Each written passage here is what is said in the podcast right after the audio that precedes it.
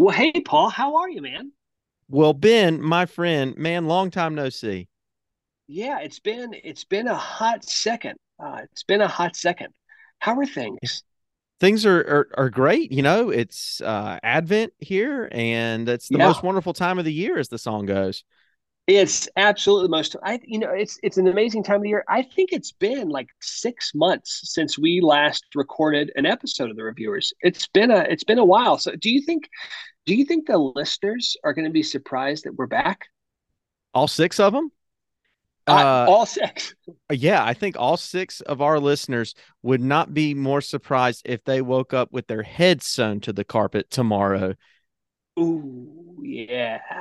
And that's the type of excellent content you've come to expect here at the RevViewers. Absolutely. I love the reference, folks. We're back. Happy Advent to everyone. Welcome to the RevViewers.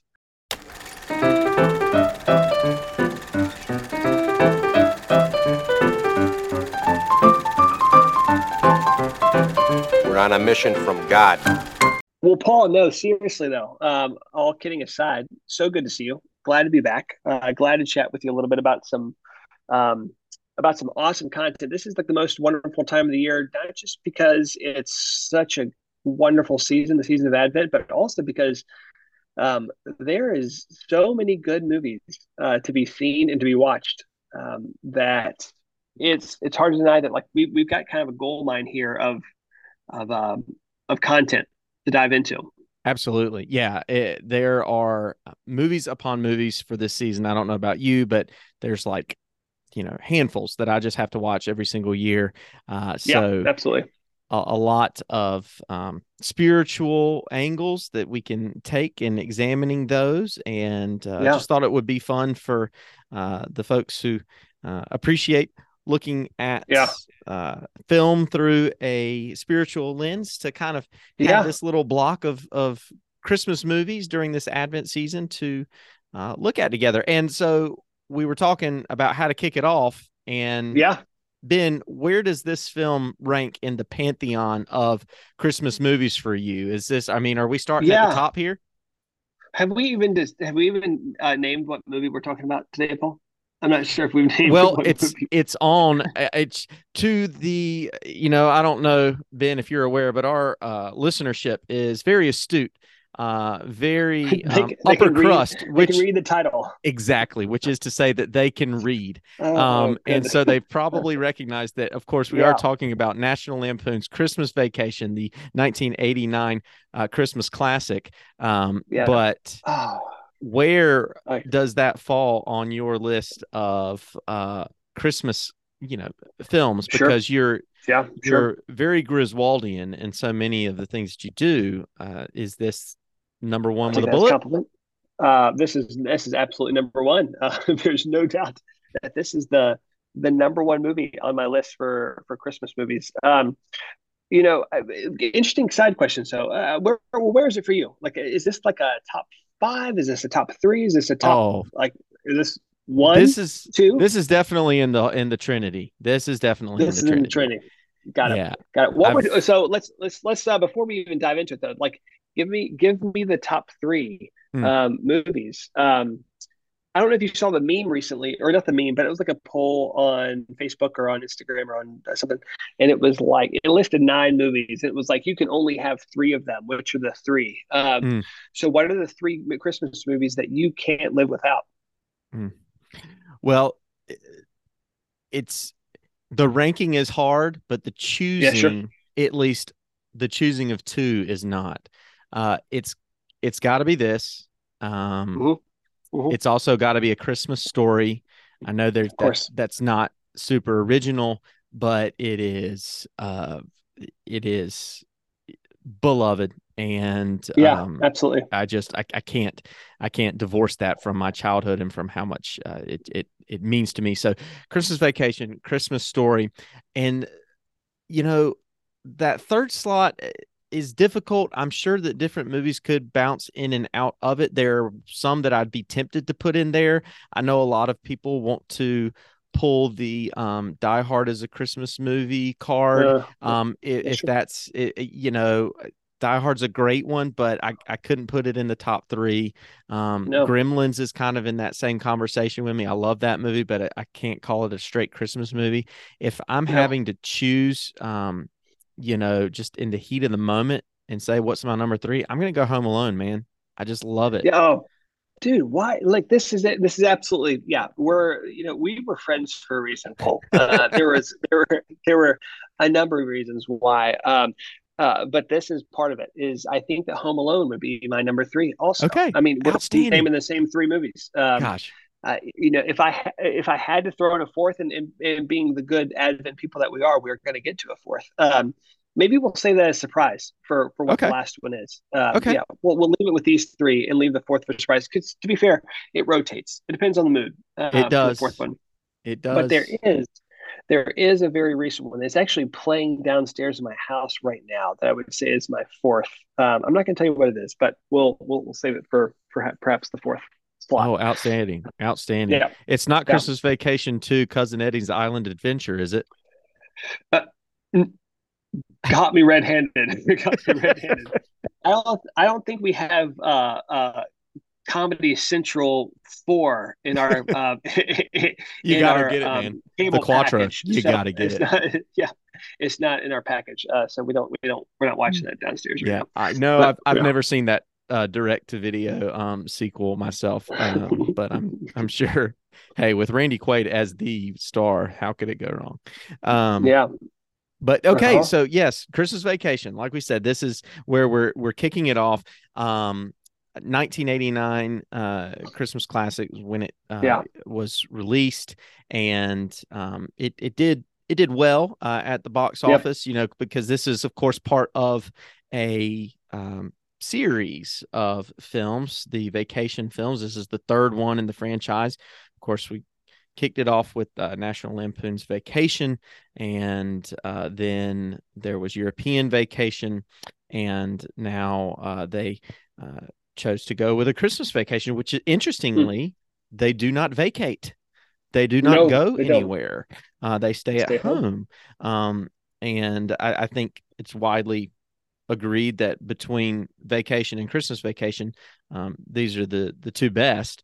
And uh, how interesting that in one of them they um, they stay home and kind of the vacation comes to them. So uh, very interesting in that regard. As uh, written by John Hughes, who I think I think we could have a conversation uh, about him as uh, he could probably be a podcast in and of himself in regards yeah. to the the themes that he often um, played with in in his films. But you know, he's all over like the the holidays. You know, one of my yeah. favorites is planes, trains, and automobiles.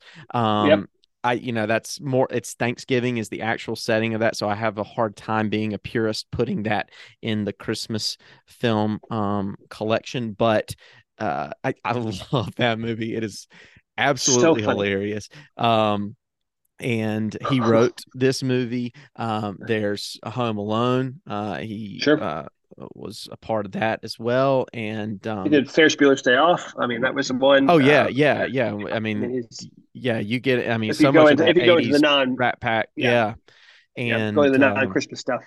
They're all so, movies. Yeah, he was really yeah. on a tear there, and uh, between writing, directing, and all that stuff, and so um, I think the he is he's one of those who really knows how to weave the comedy in with pulling at the heartstrings, right, and hitting right. on some um, some deeper themes, which is of course a big plus for this uh, podcast program. And so um, he's he's a great uh, uh, person to be uh, have written this film, uh, and, and surely we'll find a good bit of uh, content here uh, to guide yeah. us. So. Uh, that being said, any anything else you want to say about the Christmas vacation generally before you jump into some of the areas where maybe you saw God pop up? Yeah, you know this. Uh, I mean, just in general, uh, um, just to speak of Clark Griswold uh, mm. in, in, general for a hot second, that is a. So the funny thing is, my dad uh, like when I was growing up, looks exactly like Chevy Chase throughout all of the vacation movies. And I'll be doggone if he didn't also do almost every single thing that Clark Griswold does in all of these movies. He's a uh, sweet, uh, again, like a Clark Griswold, just one of the kindest people I've ever met in his life. But there's a funny um, situation where he, he he looks so much like Chevy Chase, um, and he even still looks like Chevy Chase today. But uh, particularly like when they were in their 40s together. Uh, he looked so much like him that he sent my. I remember my grandmother being his mom, being in the hospital one time that he got a um, Chevy Chase picture, uh, like a portrait, like a framed portrait of Chevy Chase, and then sent it to my grandmother in the hospital and signed it, um, um, like from him, um, uh, just as a way of like. Did he, he signed his own name to it instead of Chevy Chase's? I don't. He, he might. I hope he's. I don't remember what it did. It was, but it like it like hung in my grandparents' like opening like hallway for like all of their lives. Um, and I'm pretty certain that he like signed it Clark. Um, he didn't even sign Chevy Chase nor Dave. He signed it Clark Griswold. Um, um, it's just th- this character to me is uh, there's so much goodness in this guy, um, and, and, everything seems to go wrong for him. Uh, but it's just so endearing uh, because it, yeah. it, and, and, and as you know, Paul, we're, uh, you're you're a, a, um, a more seasoned dad than I am, but there's something to be said about like the desperate attempt for this dad to make it so good for his kids um, in everything that he does that I, I can't help but be like, I get it. I get it now um, in a oh, way that man. I didn't appreciate this movie 10 years ago. Absolutely. So. Dude, Clark makes so much more sense to me with every day that that passes. I mean, like as I get further into adulthood and further into being a, a father, it, laughing at Clark becomes less and less of, hey, look at that guy, and more and more of, oh man, look at me. You know, right, right, right. That's right. That's exactly right. So that in general is a theme that we could easily unpack. Um, yeah. in this, you know, in this whole series, not just for this movie, but the entire uh, vacation series. Yeah, absolutely. And speaking of, Ben, this is a big temptation. I'm working through this Advent. In the last year, we've moved up to Chapel Hill and we got a house, and it just so happens to be the exact same color and in many ways the same layout of the Griswold house. I mean, it's that pale yellow, like vinyl siding, yeah. um, you know, two story, like, and the temptation to just, just you got to go all out, man. Pelt just that thing with with just Christmas lights it. is you got to do it. Yeah, I, I mean, I've got there, a staple gun ready to go. Are there a lot of Christmas lights in your neighborhood? Are there a lot of houses that go all out? Um, I'm still waiting to see. You know, we're just a couple days well, after Thanksgiving yeah. at this right, point. Right. So, well, um, right. yeah, still new. Yeah, sure. Um, we, um, we have this house that. Good. Go. Well, I was just gonna say, I, I, I, we have options for what we put in our yard. Um, I like to to get plywood and and cut out, you know, Christmas characters and things like that, and, and put them in the yard for instead of like the inflatables and things like that. We kind of do that instead. Sure. And um, like I've got the Peanuts gang all out there now, like all 10 of them, which I, I really didn't think that through when I said, Hey, I'm going to make these and cut these down and paint them and all this. So it took a lot more time um, than, than I anticipated. But uh, a couple years later, I uh, designed an RV out of uh, plywood and cut it out and painted it like uh, cousin Eddie's, and then I've I've got cousin Eddie uh, in the bathrobe and everything, and the flapper hat, and um, and I took like a pool pump hose and connected one to the other, and he's just he's sitting there with you know with a beer in his hand, waving uh, waving to the people, and so I I decided that in in the new neighborhood, um, I wasn't gonna I'm not I'm not putting that out first year. Um, I'm going to yeah, wait. Live a little. Yeah. I, I, know. I, I, want to get a sense of uh, the climate of Lay the, the neighborhood. Um, get it exactly. Yeah. So uh, right. uh, we're just we're just going with the peanuts for this year, but uh, maybe next year the, the, the peanuts and then the uh the the, the robed beer guzzling cousin Eddie will make a nice pairing together. you know that um, there's a there's a street there's a house down the street that I uh I, I preached on last year actually at the congregation because they have um, I kid you not. I bet they have no fewer than 75, 80 inflatables in their front yards. Wow. So they're on a they're on a, a, a giant um, kind of like a, a, county highway type of thing. I mean, they're kind of on a pretty busy road and, and they got plenty of space. And I bet uh, you know at least an acre and a half um, to two acres lines the actual road. I mean, kind of uh, so so they're got tons of land, and I don't know how long it takes them to set this thing up but I, what I will say is it is wild to see at night. Like yeah. it is, I mean, the whole thing's lit up, and I can't imagine this um, anybody in that house sleeping until those things are out because it it looks like I mean, you could. It's. I think that already we're pretty close to RDU, the airport, and I'm pretty certain that this is like an identifier of how close planes are out when they fly over it. It is absurd. But the funniest part about this is that in the morning, it looks like a straight up Christmas Gettysburg. It is like all of those inflatables are like dead on the ground and they're all deflated and they're all laying there.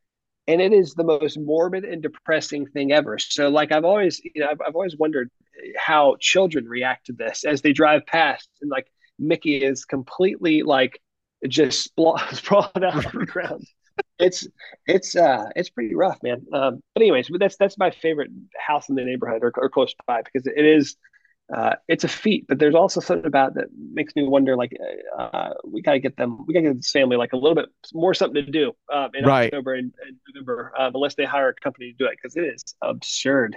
Yeah, that really is. is. I mean, yeah, and yeah. then boy, thinking about that electricity bill too. That's what I always think about when I look yeah. at look at that stuff. It's chew. Yeah. It's insane. Oh. So, well, let's let's talk the movie, man. Um, let's talk okay. a little bit about it. So, I I thought you know let's let's dive in. So, this is um again this is a beloved movie, and I I feel like something with Christmas Vacation. This may be true of vacation movies just in general. Is a lot of times the actual plot of the movie gets lost in just the the one liners and the little scenes and the mm-hmm. little like things that happen in it that you forget like what the whole plot of the movie is. Um, or you forget some of like the at least the the plot lines. Like maybe not all of the entire plot isn't lost but maybe some of the plot lines are lost. And um, one of the ones i want to tap into is um is this this idea that uh clark is has this dream of um of, of what he hopes he, he's hoping for this bonus that he's going to get at the end of the year and he's hoping to get this bonus from his boss and um, he, he, dreams about it and, and he, when he goes to the kitchen window he looks out into the backyard and he sees um, the pool that he wants to build for his family it's like this is like typical American dad. I want to put a pool in the backyard so the kids have a place to play and the wife can love it. Like our family could just be a family in the backyard and yada yada. Um, and he has this perfect vision and he keeps this is just a kind of a consistent thread throughout the movie. Um, and, and really one of I think of one of the plot lines that's it's not the only plot line, but it is a plot line in the movie that I think sometimes gets lost because of just the chaos of everything that's going on around him.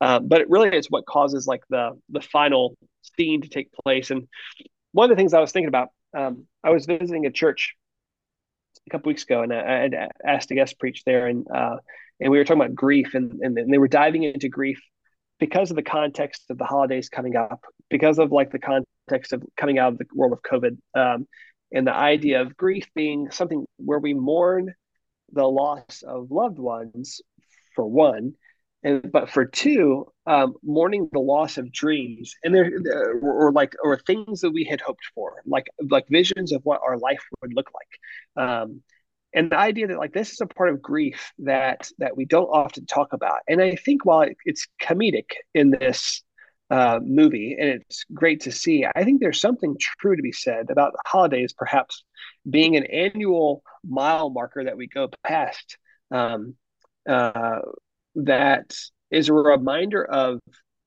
for some people of dreams that didn't mm. pan out the way that we thought they were going to yeah. of lives that didn't pan out the way that we thought they were going to um, of, of, hopes and visions for kind of where we'd be in life that we just haven't reached yet um, and there's something about that i think that's that comes up and that that's pretty important, I think, around the holidays because again, because it's just a it's it's a reminder that the years are passing. Like there's probably nothing that reminds us more that the years are going by than like kind of coming back around to the holidays and the Christmas season.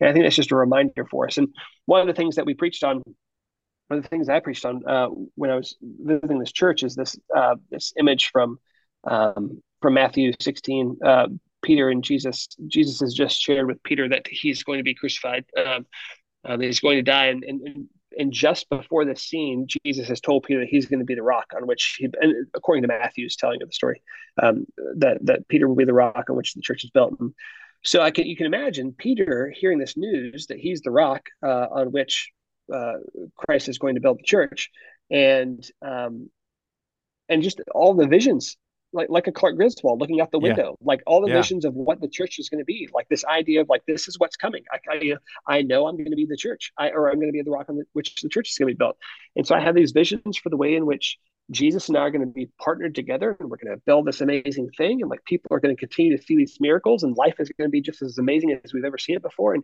yada yada yada. And he's building all this hype in his mind and all these beautiful visions, and then in the very next breath, Jesus says to him, "But just a heads up." we're going to Jerusalem and they're going to kill me there. Um, and you can imagine just in that moment, Peter's dreams being shattered um, to the point where Peter. Jelly of the Month Club. Yeah, right. Yeah, exactly. That moment is the gift that keeps on giving uh, the whole year round. But it's it's one of those images of just like where a dream comes crashing down instantly in a moment. Um, and there's some very real grief I think that can take place there. Yeah. Um, you know, I, I think it's it's it's not something to be lost on us that grieving is only for things that um, people that we lost but it can also be for dreams and the idea of just like if if peter's in this state of grief which i think he is in this passage of scripture where he learns of jesus' death he learns that life isn't going to pan out like he, thought perhaps it gives us one permission to grieve again dreams two permission to be angry at god which peter is in the moment he rebukes jesus to his face um, and says this just can't be true to the point mm-hmm. where jesus even says get behind me satan right like yeah. that kind of commands him to cool his jets um, but i think there's also something to be true of just like ultimately that um, the, the lesson being that even in that moment even in that grief that god obviously still invites us to be to you know grief may happen and the loss of dreams may happen, but ultimately that God's presence at the end of the day is the thing that is still with us. Um, uh, you know, and that that might be all that we can hope for um, in these moments of grief. Um, so, anyways, it's just one of the one of the, the, themes of the movie that I saw that just stood out is like is, is, is Clark not getting this this uh, pool that he thought he was going to, um, yeah, or or at least for the long most of the story he doesn't it doesn't seem right. to pan out that way um, right. um, and this idea that like we, we just kind of lose these dreams. I don't know what your thoughts are on that. I've, I've talked yeah. long enough. No I, I, I think that is um, a great observation that we do need to i don't think we we do pay enough credit to uh, as adults because we do spend a lot of our lives setting I mean, we have to think that the future is going to be one way or another, right? And so rarely does it turn out actually to be that way. And so when it's not, yeah, there's absolutely grief involved. Uh, we we grieve that thing that we thought would happen or hoped would happen, uh, not happening, and then we have to determine how do we how do we move forward through that grief. Um, I think it's interesting, you know, because all of Clark's story. I mean, you, you say that um, you know we we kind of lose the plot i i really think the plot is driven by all of these they're little vignettes really but the what kind of defines each vignette is a different scene of clark you know chasing this uh, dream of an ideal Christmas. I would say that's another one of his dreams. I mean, he even says right. in there at, at one point, I I jotted it down. Um, all my life I've wanted to have a big family Christmas. And yeah. you know, Ellen, you know, this is when they're, you know, in, in, the bed after he's got the sap on his fingers and everything and yeah. sticking to the pages. Uh, and she said, It's just, I know how you build these things up in your mind. You set standards that no family could ever live up to. And gosh, talk about ways that can relate to Clark Griswold. I know how I set things up in my mind. You know, these that's right ideals for the way that things should be, that things that I want, you know, selfishly as a person to have, things that I want my family to have, things that I want for us to do. and yeah, each one of the scenes is the movie is Clark having these, you know, the house has to look this way, uh, or right. the we've got to have this tree, and oh, there it is, oh, angelic, you know, being shining right down upon it. Um, you know, up in the attic with uh, the the you know watching the videos and the nostalgia and all of that sort of stuff, and then it's just this continual every time he dares to dream this dream, he's just slapped in the face like those boards up in the attic, right. just like, no, you're, right. it, it's not going to happen. Um, but if you can kind of release that need yeah. for your dream uh, and and grieve that, then maybe you can welcome the reality that that is and and yeah you know for the purpose of the story like you said in the end it does work out for him and his dream is realized and that's because it's right. a movie right but but right, life right. life isn't a movie very rarely that's right and that's right and you know another yeah. thing oh, go ahead well i was just going to say i mean i think you're you're you're spot on and and um in talking about this and in particular around christmas because i think that we all have these images of how christmas wants to be and and I think that in particularly in the past couple of years um, because of the world of COVID uh, for the past three years perhaps we, we Christmas has never turned out the way we thought it was going to. You know the past two years you know I remember um, uh, having to do the Christmas Eve service online. And I remember our, when when we were at when I was at First Cary we had to um, record the Christmas Eve service five days in advance. And it was wow. so weird, oh, weird to do uh, yeah. to do a Christmas Eve service not at Christmas Eve and like kind of to record it and then just to release it um, as a video and uh, because we couldn't gather in person and and then even uh, last year um, the lead pastor uh, wound up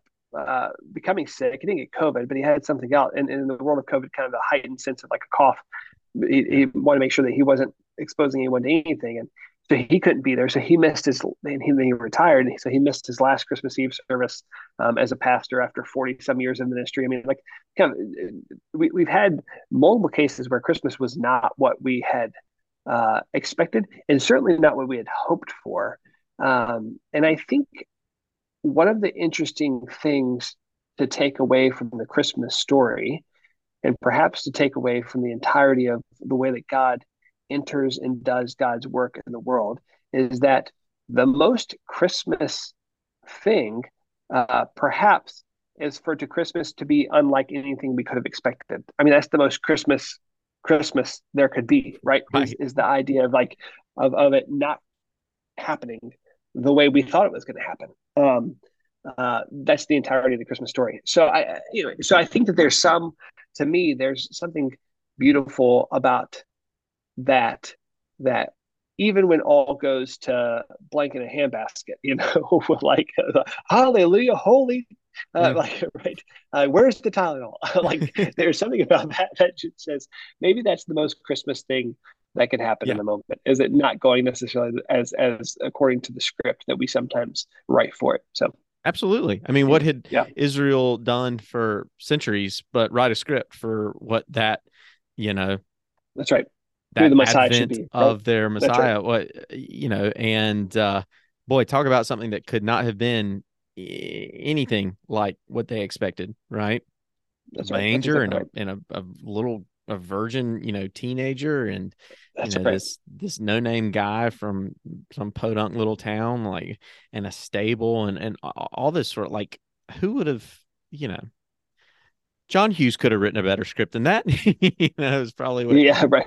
people had to be thinking. Um, but uh, but man, what what a beautiful you know yeah. story it, it ended up being. And then so I think we uh, we do ourselves a disservice when we try to write the dream ahead of time. I think we also do ourselves a disservice when we uh, look back without you know, really thinking critically when when we allow ourselves to look back with eyes that are um, maybe hazied by the dream because there's that scene where Clark and his dad are in the laundry room, I guess, and the house has just been ransacked by the, the dog and the squirrel and and you know everything's gone wrong and uh, he's just dad you know you, you always um, seem to make Christmas so great for us. You know, how how did you know how'd you do it? And um, you know, he makes a joke about Jack Daniels having a hand in it, but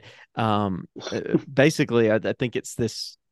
It's a reminder that that uh, like no, Clark, the Christmases weren't all that great back then. Like they were crazy back then. You know, Christmas is right. always a little bit crazy. Like you said, it it wouldn't be Christmas without um if it were predictable, if everything went according to plan, all that stuff. So I love that idea of nothing could be more Christmas than for things not to go as you expect or would write them up. That's right.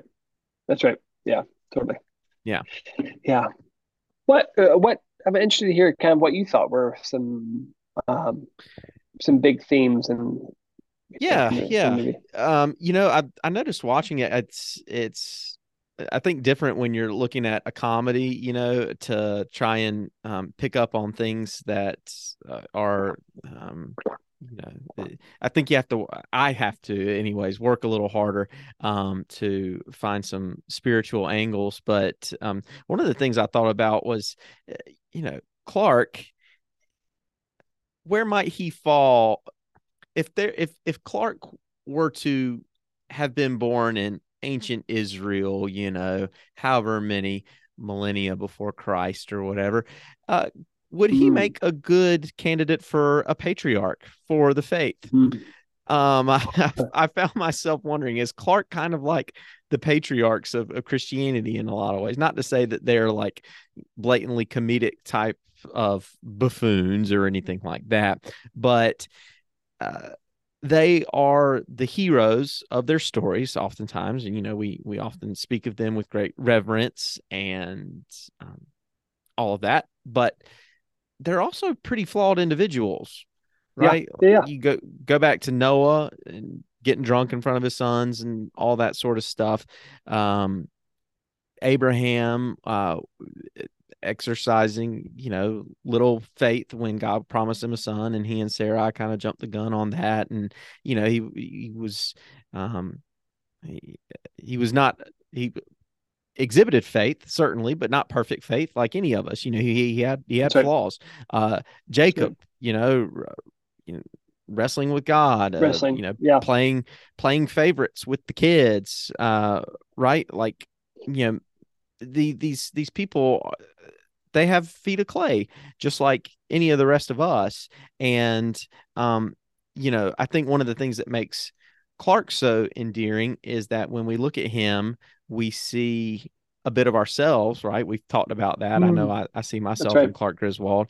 And maybe that's one of the reasons that the patriarchs are so endearing as well. And in, in, addition to the role that they play in the the story of god coming to us in jesus you know maybe we um, connect so strongly with them because we can see a bit of ourselves in them right? And we see the things to which we aspire because they certainly you know demonstrate great faith in a lot of ways and, and, and many wonderful virtues.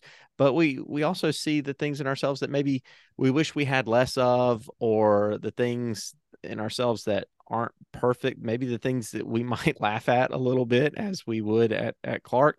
And um, maybe that's part of why they have such staying power in our faith.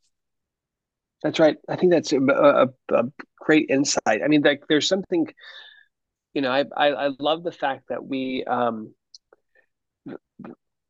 I was talking about this actually with my my um, family over the weekend, over Thanksgiving weekend, and we were we were chatting just about like how how sometimes people read scripture and they just think of these heroic characters as being people that we should um, model our lives after. And you go back and you look at them and you kind of think, well, I'm not really certain if any of them uh, were necessarily hitting out of the park. Um, they mm. all have some some major uh, Achilles heel at some point, um, and, and, they've got these these flaws. And uh, and and so if you look at it as if it's like they're all moral great moral guides um, in the faith you right. quickly realize after reading it you know these aren't necessarily the people that we want to model our lives after but um, at the very least um, you, you, can model your faith after them in a lot of ways because at the end of the day they they offer us the invitation or they, they, they demonstrate to us that god obviously uses people who are uh, humans. Um, like God uh, uses humans to, to to to demonstrate to us what true faith looks like, to demonstrate them what God can do through when, when, when, people do offer themselves up to God. Even when people don't necessarily willingly offer themselves up to God, God still finds a way to, to get the work done through them, um, if that's so what God chooses. So it is a it is beautiful, and I think that in a way you're you're reflecting that Clark is one for whom um, Christmas can come about in a beautiful way, even in with all of the flaws included. Um, that Christmas is just an ideal story, and it's it's our story too. So, um, yeah, that's great. That's a great observation. Yeah. yeah. Uh, yeah. So here's a question. Um, help me think through Todd and Margot because those are two of my favorite characters, right? Yeah. Why is the yeah. carpet all wet, Todd? Why is, it, why is the carpet wet, Todd? Right. Yeah. I, I don't, don't, know, know Margot. Margot. Um. Yeah. So you know, if if we're looking at this thing as a metaphor, um, you, what what what role do you think that they play? Do you have any thoughts on them? They're interesting people. Um, yeah, I don't know. They're they're the people who, uh, obviously, they like don't don't get like into the Christmas spirit really at all. But they're the people who I think uh, are caught obviously on the hamster wheel of life. I mean, you know, they're they're the people they they come working in from their workouts and they're wearing their matching like sweatsuits, whatever. Right.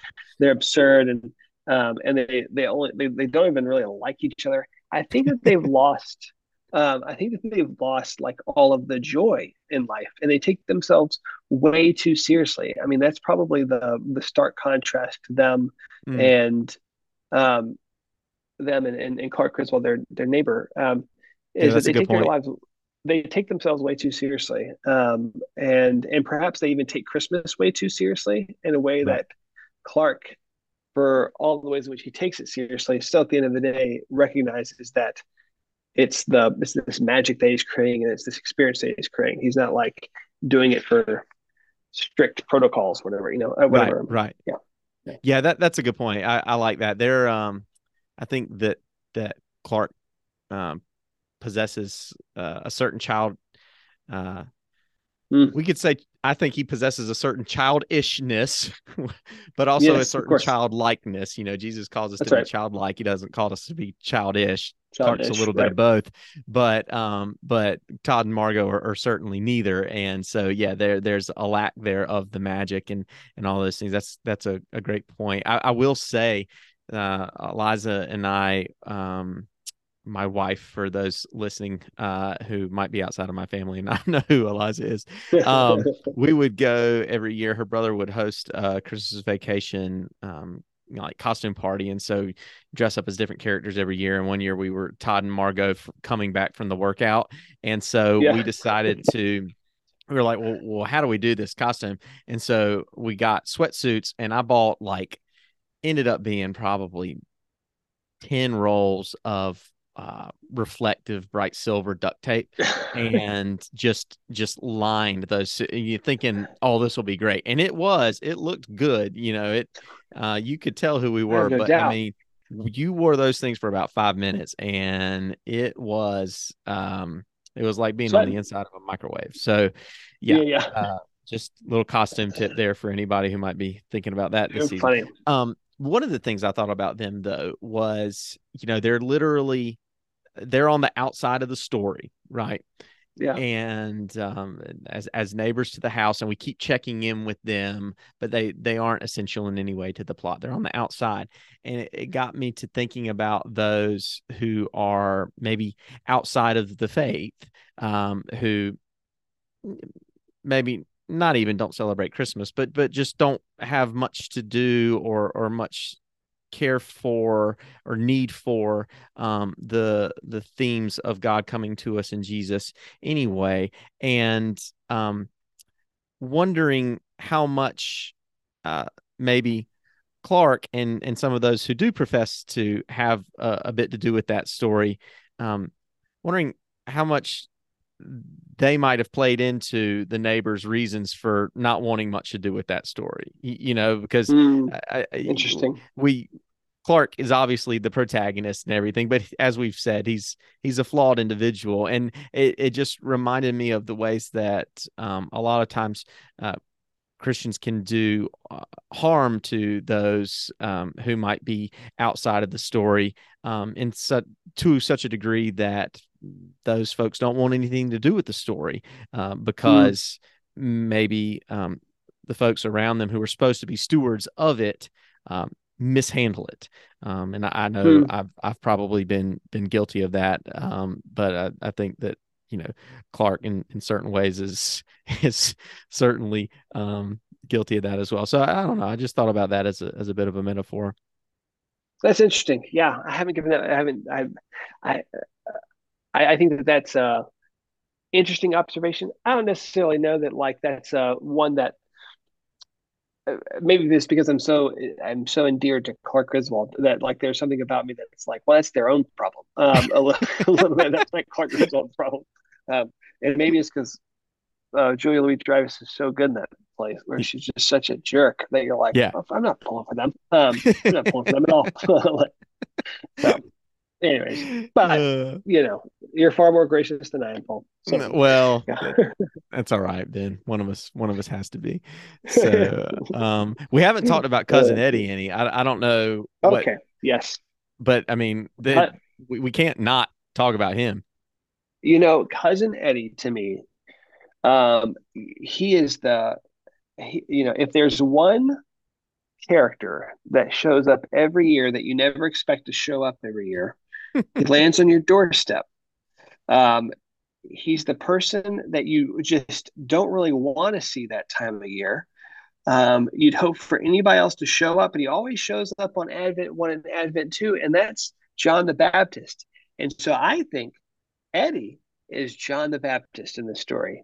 He's the one who no one ever wants to show up on their front lawn, but somehow does, and somehow makes Christmas a little bit rough around the edges as a result. And that's the nature of Advent. I've preached on, I, I've used cousin Eddie as a as an example in preaching every year for like the four or five years, especially this week because it's because again it's it's like uh it's like John the Baptist. They're both the people that like just kind of plant themselves on your front stoop and you're like, get off my lawn. Like I'm trying to celebrate Christmas with my family.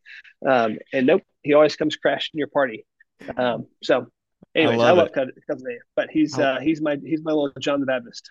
So- Yeah, I love that. Well, and knowing what we know of him about like the way that he dressed and everything, and camel's hair and all that, eating uh, Really? locusts and all that, so they're probably very similar. I'm, I, I, I bet That's if he right. had squirrels as an option, um, he would probably eat them too if they weren't too high in cholesterol. So Uh, too high in cholesterol. Yeah, right. Right. Yeah. Yeah. yeah, Um, funny. Yeah. yes. I mean, Yeah. if this were if this were just a, a regular movie commentary like uh type of podcast, we could we could go on and on just just gushing over all the scenes and and all that. But uh, but it's not yet. Still, we want to preserve a little bit of that for um for the listeners, especially for these beloved movies. And so, uh, Ben, we've come up with a little bit of an idea for um a challenge here for us, right? That's right. That's right. Yeah. Yeah. So we're gonna um we're gonna use you know vacation vacation has so many wonderful one-liners that we're um using here, and I think it's kind of like when pastors Paul. I don't know if you've ever done this, but like if you've ever done the gospel according to Pixar or like the gospel according to uh, such and such. Tonight we're Sure. going to do um, the gospel according to Christmas Vacation, and sometimes what we do in uh, in these sermon series is like we just take the one line that stands out, and then we can kind of take it and run with it. We use a little bit of like uh, uh, pastoral licensing. Um, Yeah. to- the Holy kind of- Spirit uses it, right? We just Hol- ride the, the, Holy train. Spirit. We just ride the train. That's. Thank you for clarifying, Paul. Um, so we just kind of take it and run. The Holy Spirit kind of takes it and runs with it, and we just kind of go. So we're going to throw out some lines um, here to back and forth to one another and see if we can come up with a quick on the spot sermon angle to take uh, based on the beloved one liners of Christmas Vacation. Okay, outstanding. Do you get Um, extra points if you um if you come up with a scripture reference? One hundred percent, one hundred percent. Yeah, right. totally. All right, sounds good. Uh, you, All right, who's going first? Um, I'm I'm fine if you, you do. Off you one? Yeah. Yeah, throw me out cool. one. Throw, uh, throw me one. Yeah. Here's here. Well, let's just start with what we've already referenced, which is uh, Eddie. If I woke up with my head more sewn to the carpet, I wouldn't be more surprised. So. Yeah. Okay. Um. So I think that in this quote we find uh, an invitation to be open to the uh, creative uh, and non-scripted um, aspect of God. Uh, allow God the opportunity to surprise you. Um, you know, it, it you shouldn't have to uh, wake up with your head sewn to the carpet to enjoy uh, the gift of being surprised by the Holy Spirit of God. Instead, maybe you should uh, wake up ready to be surprised anyway. What what a wonderful way would it be, Ben, to live your life, waking up every day, not wondering is my head going to be sewn to the carpet, uh, but but to uh, say I, I would greet this day with that same manner of surprise and that same manner of wonder mm. as if something that um, uh, bizarre and unexpected happened because if you live each day open to the unexpected then think about all the amazing ways that you're going to see god that those of us with our eyes only focused on uh, the the one way forward that we have planned uh, man, you're going to see so much more. So maybe maybe there's something in that. Yeah, yeah. There you go, man. That's good. That's good work. Okay, I would All take right. it and with it. Yeah, I mean, my, you know, I I think mine would be. um I mean, I just I just kind of showed my cards a while ago, but I would I would use the whole cousin Eddie and the the angle of um, uh, John the Baptist kind of showing up in Advent one and Advent two, and always talking and preaching about turn or burn, um, you brood of vipers, uh, you know, which is well, not necessarily what you think as a would be like the the preaching topics. Of that's right. Well, Christmas, but well, tis the season. Well done. You had more time to think about it than me, so um, I did. Right. all right, let me see. Um, here here's one that we've already uh, somewhat referenced and I'll it involves an ellipses because we're going to try to keep um, keep the clean rating on our iTunes status here. Uh, hallelujah. dot dot dot. Where's the Tylenol? Hallelujah. If you're if you're wondering if you haven't seen the movie in a long time, this is where Clark snaps at the end and goes on his rant and his tirade for about uh you know 45 seconds, but all the family is in complete shock over what he's saying. Um, here's the beautiful thing. So I think you can be saying both hallelujah and holy blank in the same breath um, when speaking to God. And I think uh, there's some, this is going to be a general, I'm going to see if I can get a few extra brownie points in general, but I think that the Psalms give us the ability to do that at the mm. simultaneously to say both praises uh-huh, of hallelujah yes. in one breath, but the very next line be holy, what is happening mm-hmm. to me? Um, and there's a, just a reality of like that's the nature of life. Um, but the beautiful thing is that if we keep like like the more we say those hallelujahs, I think the more we begin to see the reasons for hallelujahs in our lives in the midst of the holy sh- that we're going through. Right, um, right. So that's how and that's how that's the angle that I would take with that. I, I think it's a great angle. And Ben, do you ask where's the Tylenol? For if so, um, I, the answer uh, is in the manger. It's in the manger. Paul, that might be one step too far in that metaphor, but I appreciate it. Oh well, I was bound to find that line someday. yeah, that's good. That's good. Uh, here's a good one. Here's a good one for you, Paul. Okay. How about this? The blessing. Oh, you know, maybe maybe in that that Ben, of course, is speaking to when Uncle Lewis is uh, trying to uh, demonstrate to, or explain to his wife Aunt Bethany what uh, Clark is is asking her to say. Of course, he says Grace, and she says Grace. She died thirty years ago, um, and uh, you know Ben, sometimes we just need somebody to shake us awake to recognize mm. the blessings that are in our lives. You know, we need mm-hmm. those voices around us just to to get up in our face and say, "Look, you know, here's a scripture reference for you, Ben when David is talking about, uh, well, well, he's being confronted about Bathsheba, and Nathan, the prophet, is having to try to figure out how do I confront this man, this king, with his sin, and he's trying to do it, and David's not getting the picture, and then and then Nathan describes this scene about a guy who has a guy killed in order to steal his wife, and all of these things, and um, and then uh, David says, Well, that guy should die. You know, he's at fault. What a horrible person. And then Nathan says, You are the man. You are that guy. He's up mm. in his face and he's yelling, like, Look, you need to look around, take some inventory of your life, brother, and recognize what you've done.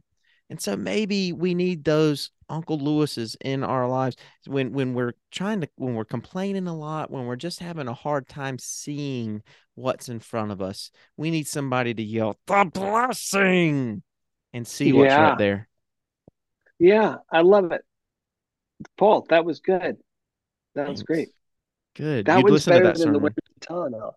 I'd listen to that sermon. I'd listen to that sermon. I think uh, I think uh, yeah, and maybe it's a um, maybe it's a reminder too of just like uh, like you said, like to wake up and see the blessings around us. Um, um, to reminder to to to um, to remind us of the doxology, right? Um, to remind mm. us of, of to, to, to speak doxology in all that we do. Um, yeah. Uh, which which I consider to be a, a blessing, but, but um, um, or, or, it feels like it's a it's a um, something that you would say is a blessing, right? And what we believe to be blessing yeah. language. Um, yeah.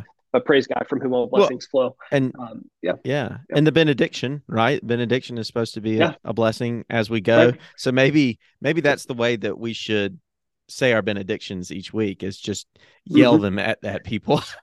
blessing. Yeah. May yeah. the Lord bless we, you and keep you.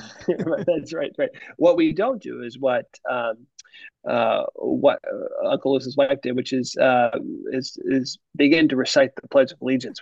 That's right.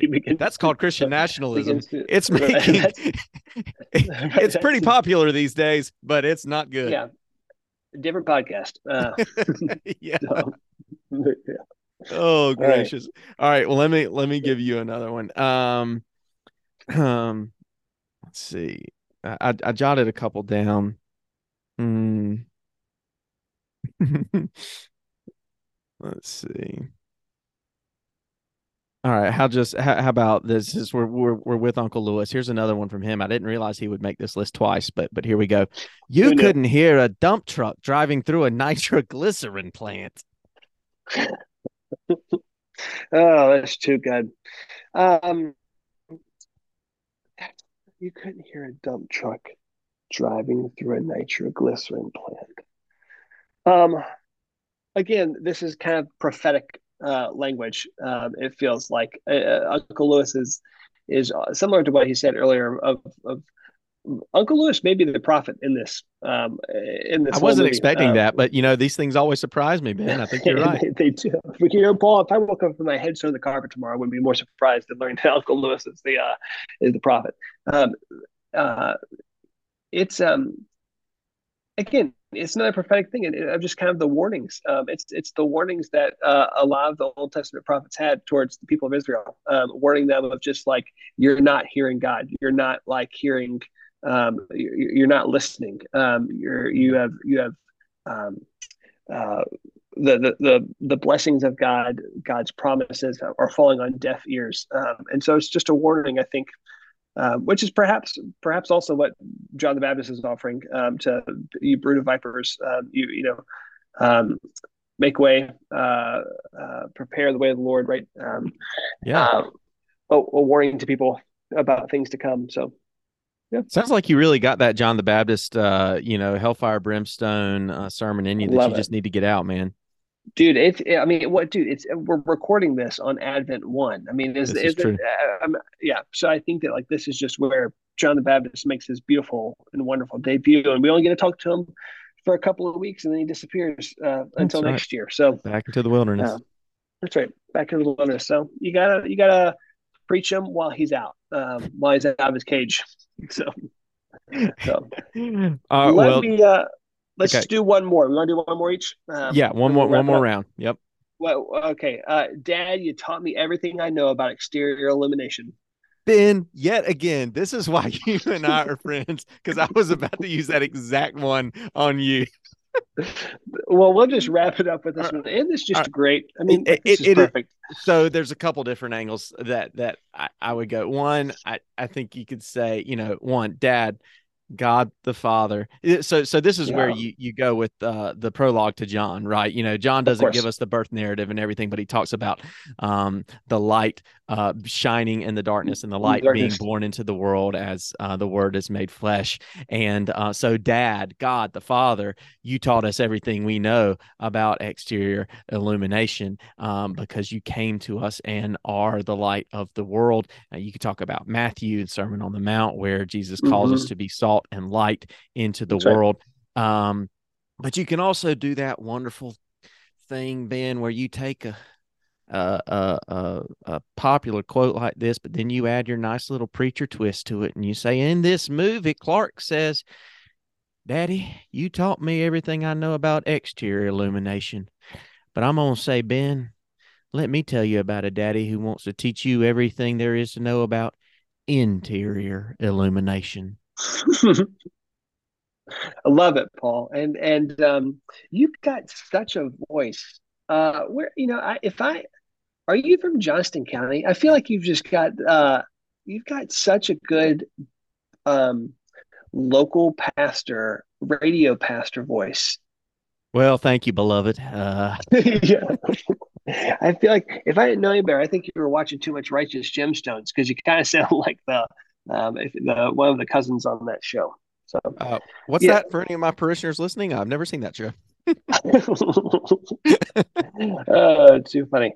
Um, you know, I, Paul, I think I think that you're spot on. I was going to go if if I, if I were preaching on this, I would uh, I would certainly use um, Sermon on the Mount. Uh, uh you're the light of the world.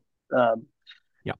Um, and, and, go with that, and uh, essentially like let your light shine before others so that they may see your good deeds and glorify your father in heaven which is essentially what we say at baptism. Um, that, that's what we would always um, in the methodist church it's kind of language that a lot of us as pastors would use as after a baptism um, one of the traditions would be that we'd light a candle off of the Christ candle if it was mm-hmm. lit. If not, then we just use the candles that were lit from the um, uh, from the altar, and then uh, we give these candles to the child um, that were just a remembrance. Blow it out real quick, give it to the family, and then we encourage the family to light the candle every year um, at the child's um, uh, uh, date or anniversary. anniversary, yeah.